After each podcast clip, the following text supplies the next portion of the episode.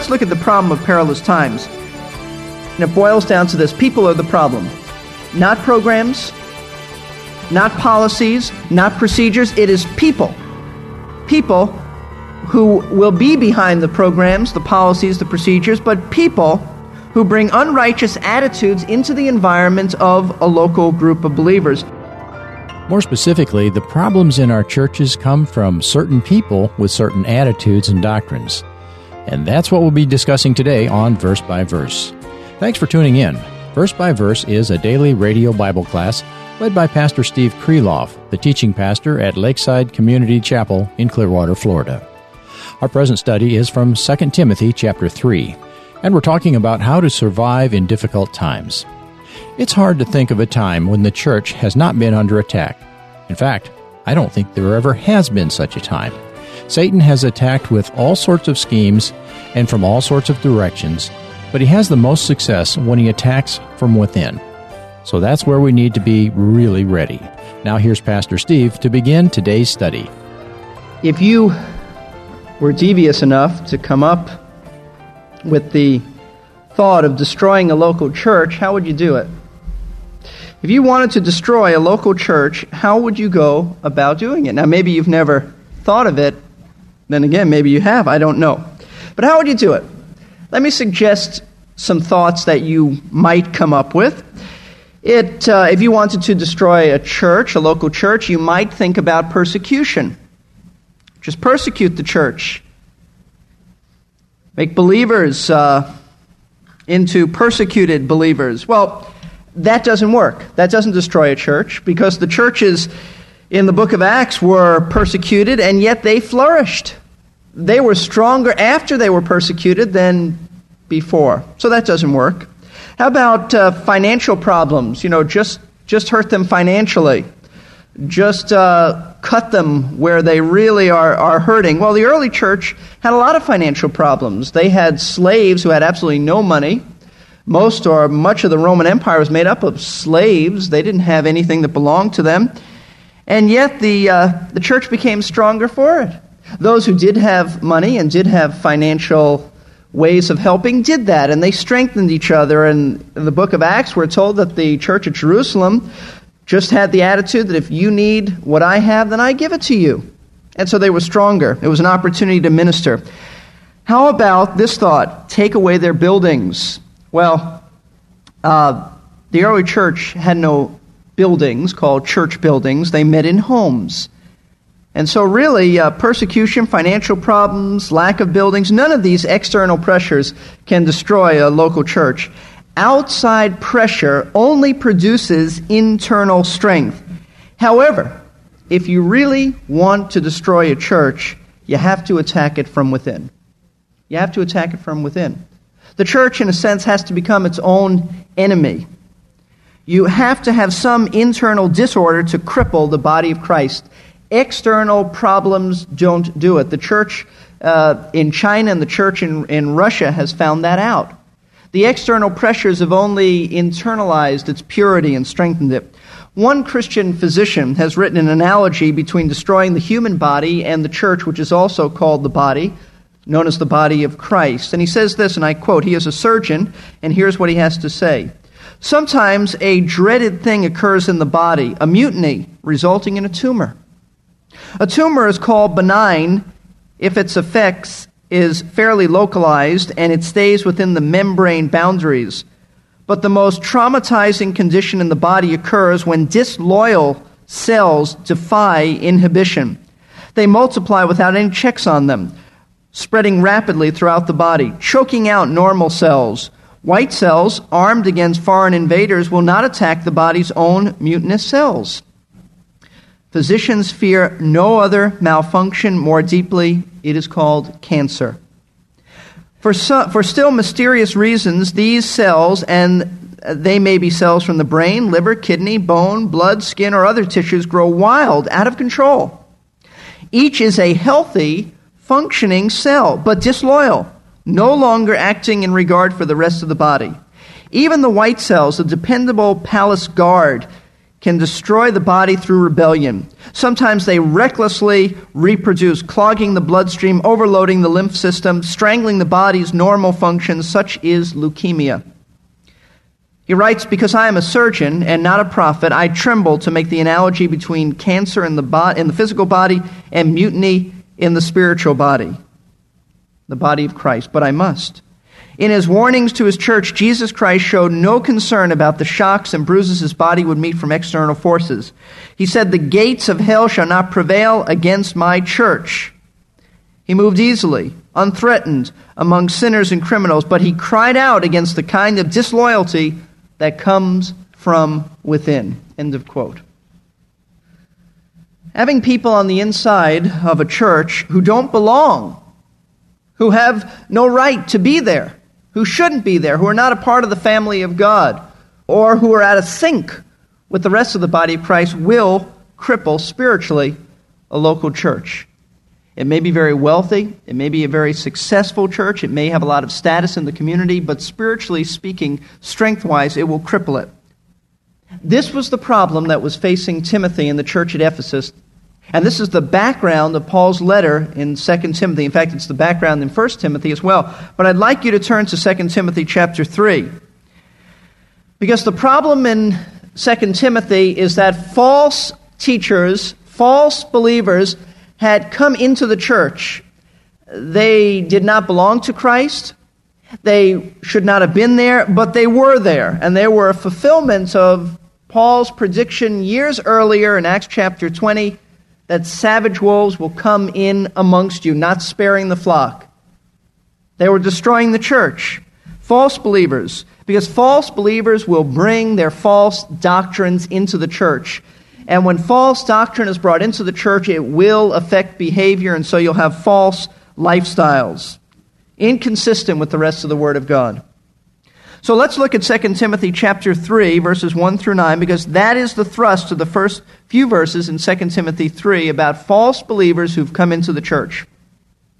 But realize this that in the last days difficult times will come for men will be lovers of self, lovers of money, boastful, arrogant, revilers, disobedient to parents, ungrateful, unholy, unloving, irreconcilable, malicious gossips without self-control, brutal, haters of good, treacherous, reckless, conceited, lovers of pleasure rather than lovers of God, holding to a form of godliness, although they have denied its power, and avoid such men as these. For among them are those who enter into households and captivate weak women weighed down with sins, led on by various impulses always learning, never able to come to the knowledge of the truth. Just as Jannes and Jambres opposed Moses, so these men also oppose the truth, men of depraved mind, rejected as regards the faith. But they will not make further progress, for their folly will be obvious to all, as also that of those too came to be.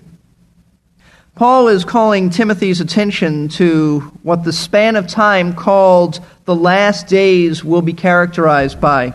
In verse 1, he says, These will be difficult times, Timothy.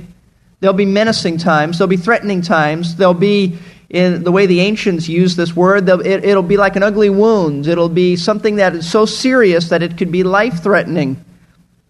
It will be difficult. And you need to know how to survive these days. You need to know. Now, there's a prediction that he gives in verse 1 but realize this that in the last days, difficult times will come. Now, Timothy already was in the last days because the last days are those days called the church age. When Jesus came, he brought the last days with him.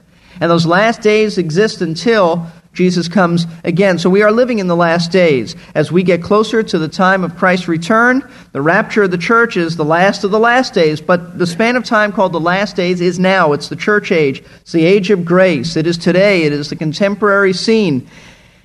And Paul is saying, understand this, Timothy. If you are to survive these last days and these difficult days, you must understand, first of all, that these days are permanent. These difficult times are permanent. And that's the point of verse 1. But realize this, understand this, with the implication that Timothy didn't understand this. That Timothy may have had the attitude of, I'll just lay low for a while.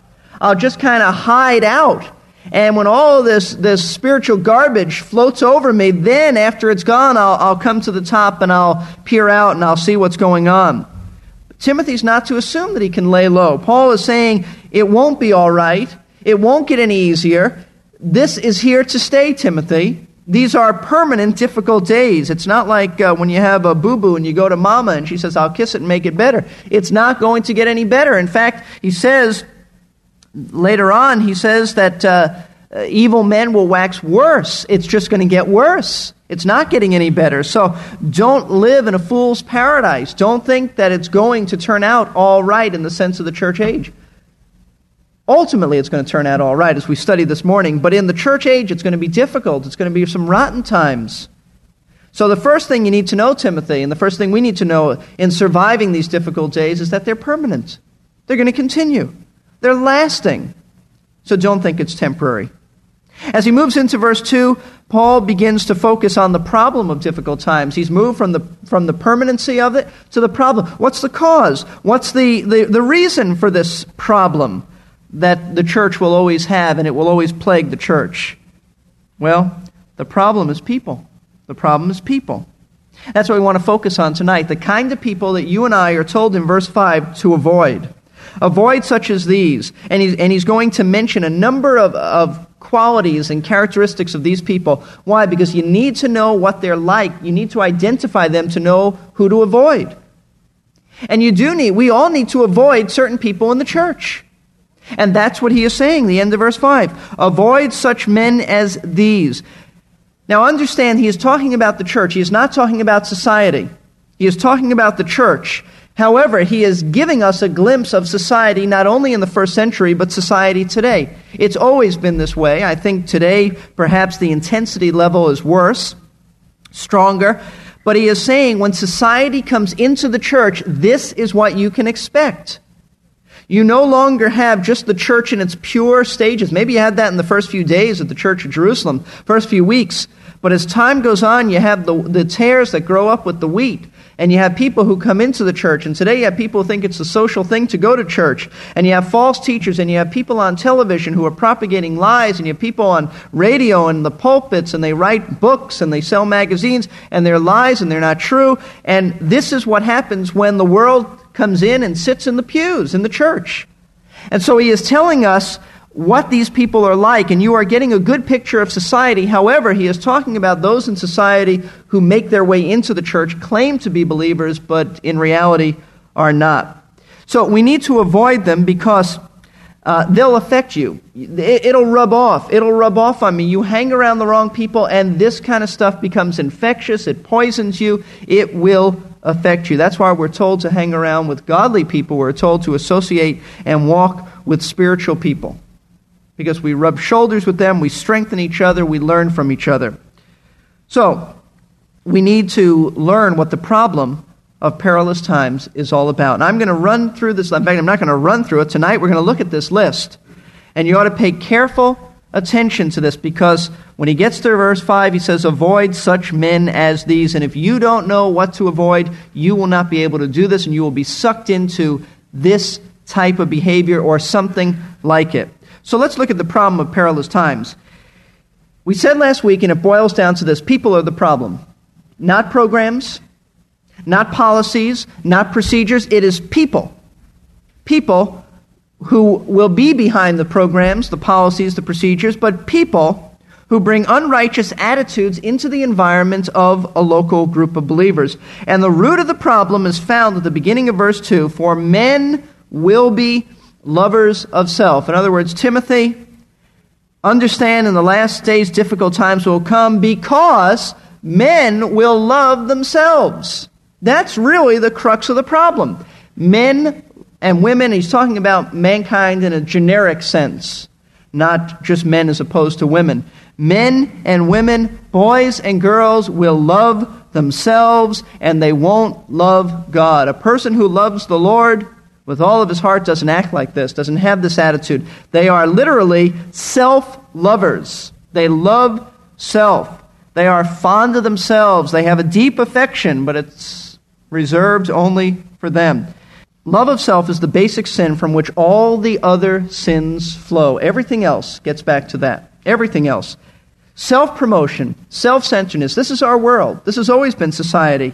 Self lovers, uh, preoccupied with self, preoccupied with what promotes me. When life centers around me, then everybody else has problems because I'm going to rush through life being unconcerned about anybody else who gets in my way. Because my agenda is to promote myself. And if I do that, then you better watch out because you're only either you'll help me promote myself or you get in the way and I'll crush you. That's the attitude of society. And the church is in for major, major problems when that happens. Because you don't sin in a vacuum. Your sin affects everybody else. Sin is never isolated. Our society is made up of self lovers. That's the way the world is. It promotes itself. We've got self esteem. And I'm not talking about just having a proper attitude towards yourself because you're in Christ. I'm talking about this love of self that promotes self esteem and self image and the body beautiful and self assertion, and you've got self rights. And, and uh, the whole problem is, is really you don't love yourself, and you've got psychologists telling you you got to love yourself, and you got to live for yourself, and you got to assert yourself at work, and you've got to tell people what you think. And you get... Bible doesn't say that. Society may call this humanism, and they do, but the Bible calls it selfishness. Just an old fashioned sin called selfishness. Now, I'm going to tell you something that uh, uh, maybe you've never heard of, maybe you've never thought of.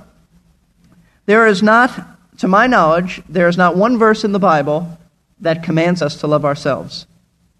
Not one verse.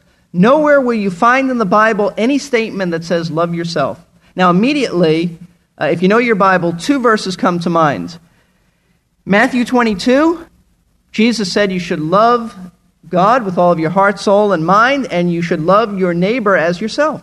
He didn't say love yourself, he said love your neighbor. The other verse that would come to your mind most likely is Ephesians chapter 5.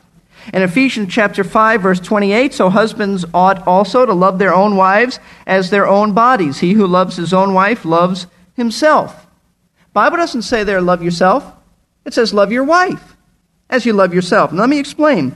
The Bible merely assumes that we do love ourselves, and it calls us to love others with the same kind of affection that we normally reserve for ourselves. The Bible doesn't have to tell us to love ourselves. God understands that we struggle with this. God understands that that's the problem. In other words, the Bible recognizes that we do ha- we do pay attention to ourselves. We do promote ourselves. That's part of our fallenness. We do love ourselves, and we need to be as preoccupied with promoting the welfare of others as we do with our own welfare. That's, that's what Matthew 22 and Ephesians 5 is saying. As you love yourself, so husbands, love your wives. As you love yourself, love your neighbors. It never commands us to love self. It never co- tells us to be a people who are consumed with self and pay a lot of attention to self and so forth.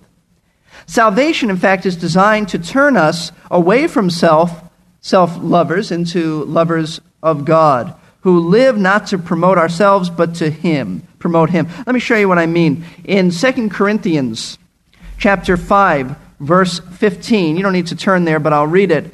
It says, And he died for all, that is Christ, that they who live should no longer live for themselves. No longer love yourselves. Now, understand, not talking about having a healthy view of yourself, but to love and to pamper and to, to really be overly concerned about yourself.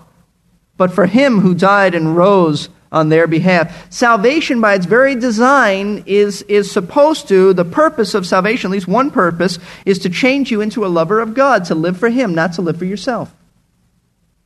In Philippians chapter 2, the same, uh, the same point is there, and I, I don't think I need to turn there, but basically, Philippians chapter 2 is saying, Have this mind in you. Jesus Christ, He came, He emptied Himself. Now, this is the way you ought to be, and you ought to esteem others as better than yourselves. The Bible assumes that we do have some esteem of ourselves and we do take care of ourselves. It's just saying now you ought to know you ought to take care of others and look on them and be concerned about their needs. Now, when the church has people who live for themselves, promote their own interests, care only uh, for their needs to be met, it leads to other sinful attitudes. And that's what we're going to look at. We're going to go through this list and we're going to see list of people and problems and the kind of people you should avoid and the attitudes you should avoid so that you're not infected by this disease. He says, For men will be lovers of self. And then he says, lovers of money. Now, this naturally flows out of loving self because we learn very, at a very early age that if I want something and I want my desires fulfilled, it might cost money. In fact, it usually does cost money. I can get things through money. And so I become a lover of money really because I am a lover of self. That's behind materialism. That's behind covetousness. It's self gratification. The reason people indulge themselves and become materialists is because they love themselves. That's that's the reason. Covetousness is simply a, the outgrowth of a, of a preoccupation with self. That's why I'm covetous. That's why I, I want to gratify my own needs. That's why I'm a materialist. That's why that would be the case of anybody, because we love ourselves.